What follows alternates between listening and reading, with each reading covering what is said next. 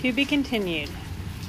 Over the last months, I have gotten to have many conversations and times to listen to the open ended questions or queries of my family and friends. And they're listening to this podcast. They've been open to initiating conversations with me about their own lives and paths, and urgent wonderings and worries of the heart. In feeling this podcast concluded this summer, the writings, contemplation, and poetry that began as a practice here in this project have continued, though I haven't posted any episodes until now. Here are a few of the messages and prayers of my life that I am led to offer. And in opening up the prayer of what will come next in my life path, people have asked me is it a book, a blog, a workshop, traveling as a public friend and visiting with friends, Quakers, or other friends, of any walk with the messages and leadings that center my life? Yes, perhaps in the long view, in God's time. For now, it is the living in the moments of laundry, dishes, job. It is the grace and gratitude, daily practice, pilgrimage, and chance to celebrate the blessing of the present, of my existence. That is the inward and the home place journey with my children and my wife and partner, and this beloved community a wide and expanding ocean of our people, of which, God willing, you are feeling part. Laura Grace McNorland.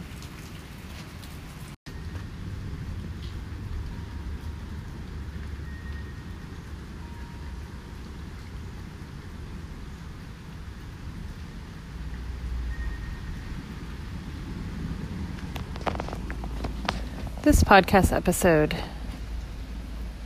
is on pilgrimage. Lately, it feels as if many of my interactions with friends and acquaintances are centering on their questions of their life as pilgrimage.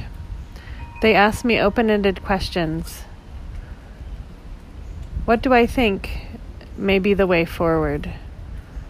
What are the spiritual core places that they might live out of that they can grow into?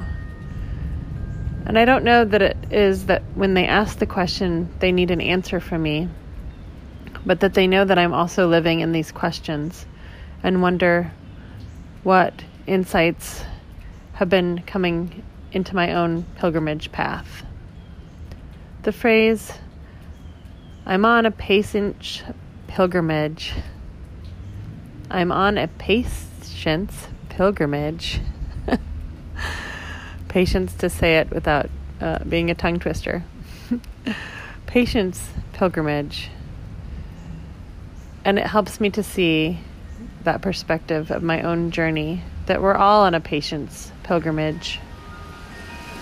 Each day, as I wake, I'm patient with myself when I come to a moment and realize, oops, I forgot once more to invite God to be central in my life. I forgot to look to the light in me and let it flow through.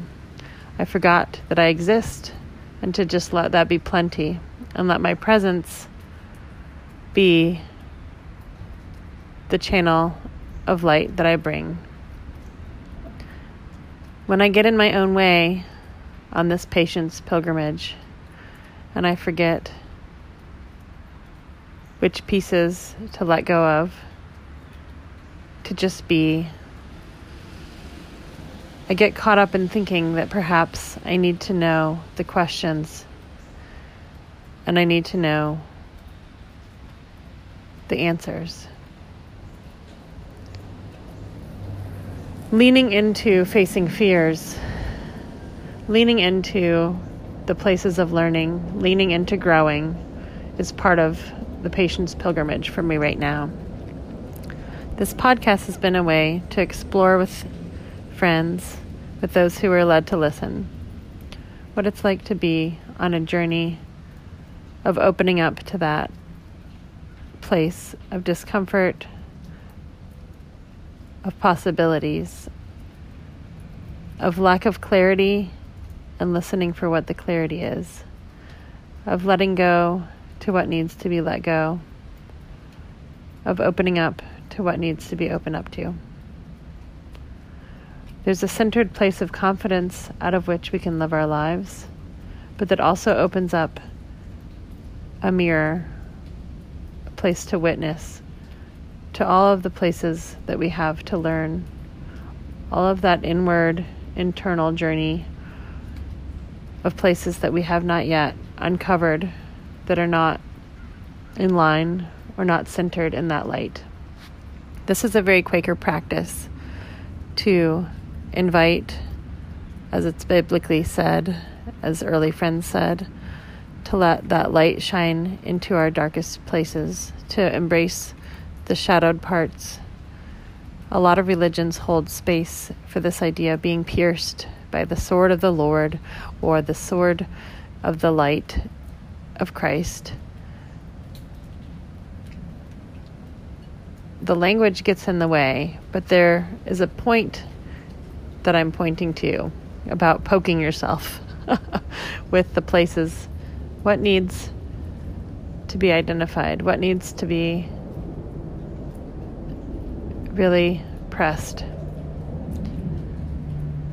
What's picking up those layers in ourselves? And so often, when friends, when beloved ones, when family lift up those questions to me, it feels that it is an open ended time of them saying, Yes, I too am asking these questions. I too am picking up these pieces that don't feel in line in my life. Why is it that this part is uncomfortable? Or why is it that this piece of my life doesn't feel like I have the centered core living that I'd like it to? Pausing and being with one another in those questions is a practice. It's one that I feel that I have a lot to learn about people identifying me as someone who can listen with those questions with them is a beautiful beginning, but it also is an indicator to me that I then need to be prepared to be open to listening into those questions together. So, this podcast episode is about journeying with friends. What are those big life questions that we all hold?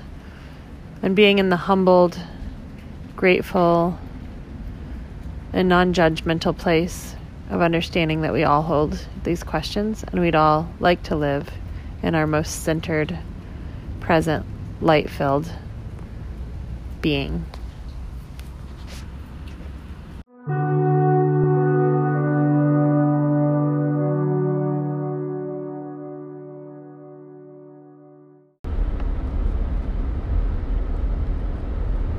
This episode is on balance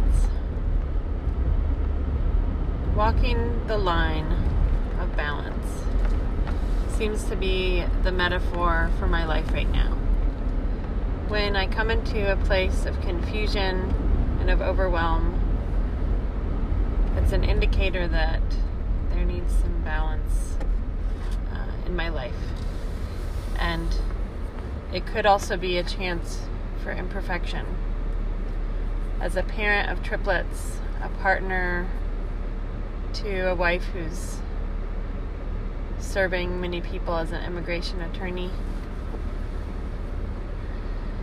and having the backs of many and carrying a large load. Both of us are in a time of yearning for balance that may not be possible in the immediate. Finding a way to feel through and have patience in time is one of the queries of our lives. Another query of our life right now is the question of how to do this hard thing, how to enter into the next phases of life as parents of kids who are becoming children instead of toddlers or infants. How to give ourselves a pause to celebrate what we've come through when you get to the mountaintop and there's a glorious place to look out and look back, but you're also in the present moment and you find there are a lot of valleys down there to get to cross again. It can feel isolating confusing. All of our peers are having the same queries right now. How do they live out their vocations? How do they do their parenting? How do they partner? How do they attend to the places of their inner lives and find centering and wholeness when they're carrying all these burdens or all these blessings, all these joyous opportunities? The fullness of life is the phase we're in. So it's not incomprehensible that so many of us are having a midlife crisis place, or that that's a part of this phase of life. Figuring out where your place is, feeling so clear in the truth of what you have to offer the world, and then also attending to what's on your plate. How do you follow the leads of your vocation when you need to follow the leads of your family in the immediate? How do you create space for your family and in doing so not feel like you've lost the place of who you are in the world and what you have to bring? How do you feel like you're bringing the gifts that you have to give in your imperfect way when often it can feel as if living it out in this time is a constant reminder that you can give all you can give and yet you can always feel like all parts of your life are not functioning. You can feel like all parts of your life are falling through the cracks. There's a phrase that I've heard my friends say, and I find myself saying in my inner world. I just feel like I can't do anything well. Feels like I'm doing such intense contributing everywhere I go, and yet all pieces of it feel like it's just not my best. So, what does it look like to let God be with us on the journey of our imperfections, of our living out our not best, of our humanity? and how do we labor in love with each other on that journey? I'm often led to be with people in their life path. And right now, one of the things that is occurring to me over and over again is the invitation by other parents for me to listen to them in their journey. And when I open up about what's happening for me on my path, it opens up a place in them to be able to listen to what the concerns of their heart are. So it isn't that bringing my burdens is putting burdens on others but instead it's inviting us to hold one another more tenderly. And especially how to do that with our partners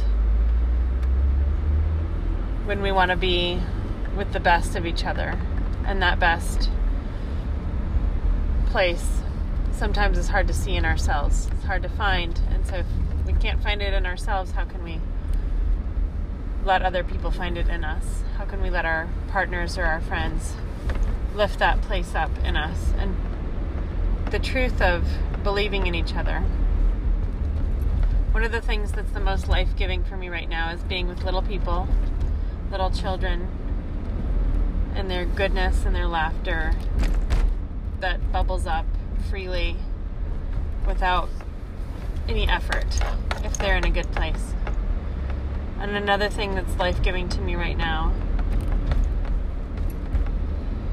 is naming and noticing the incredible gifts of others, of really cherishing and holding on to both the broken places in my friends and my loved ones, as well as the gifts that I see flowing through them, and wanting to honor that place in them, that gift of believing in them, and also letting them believe in me is a big gift of life.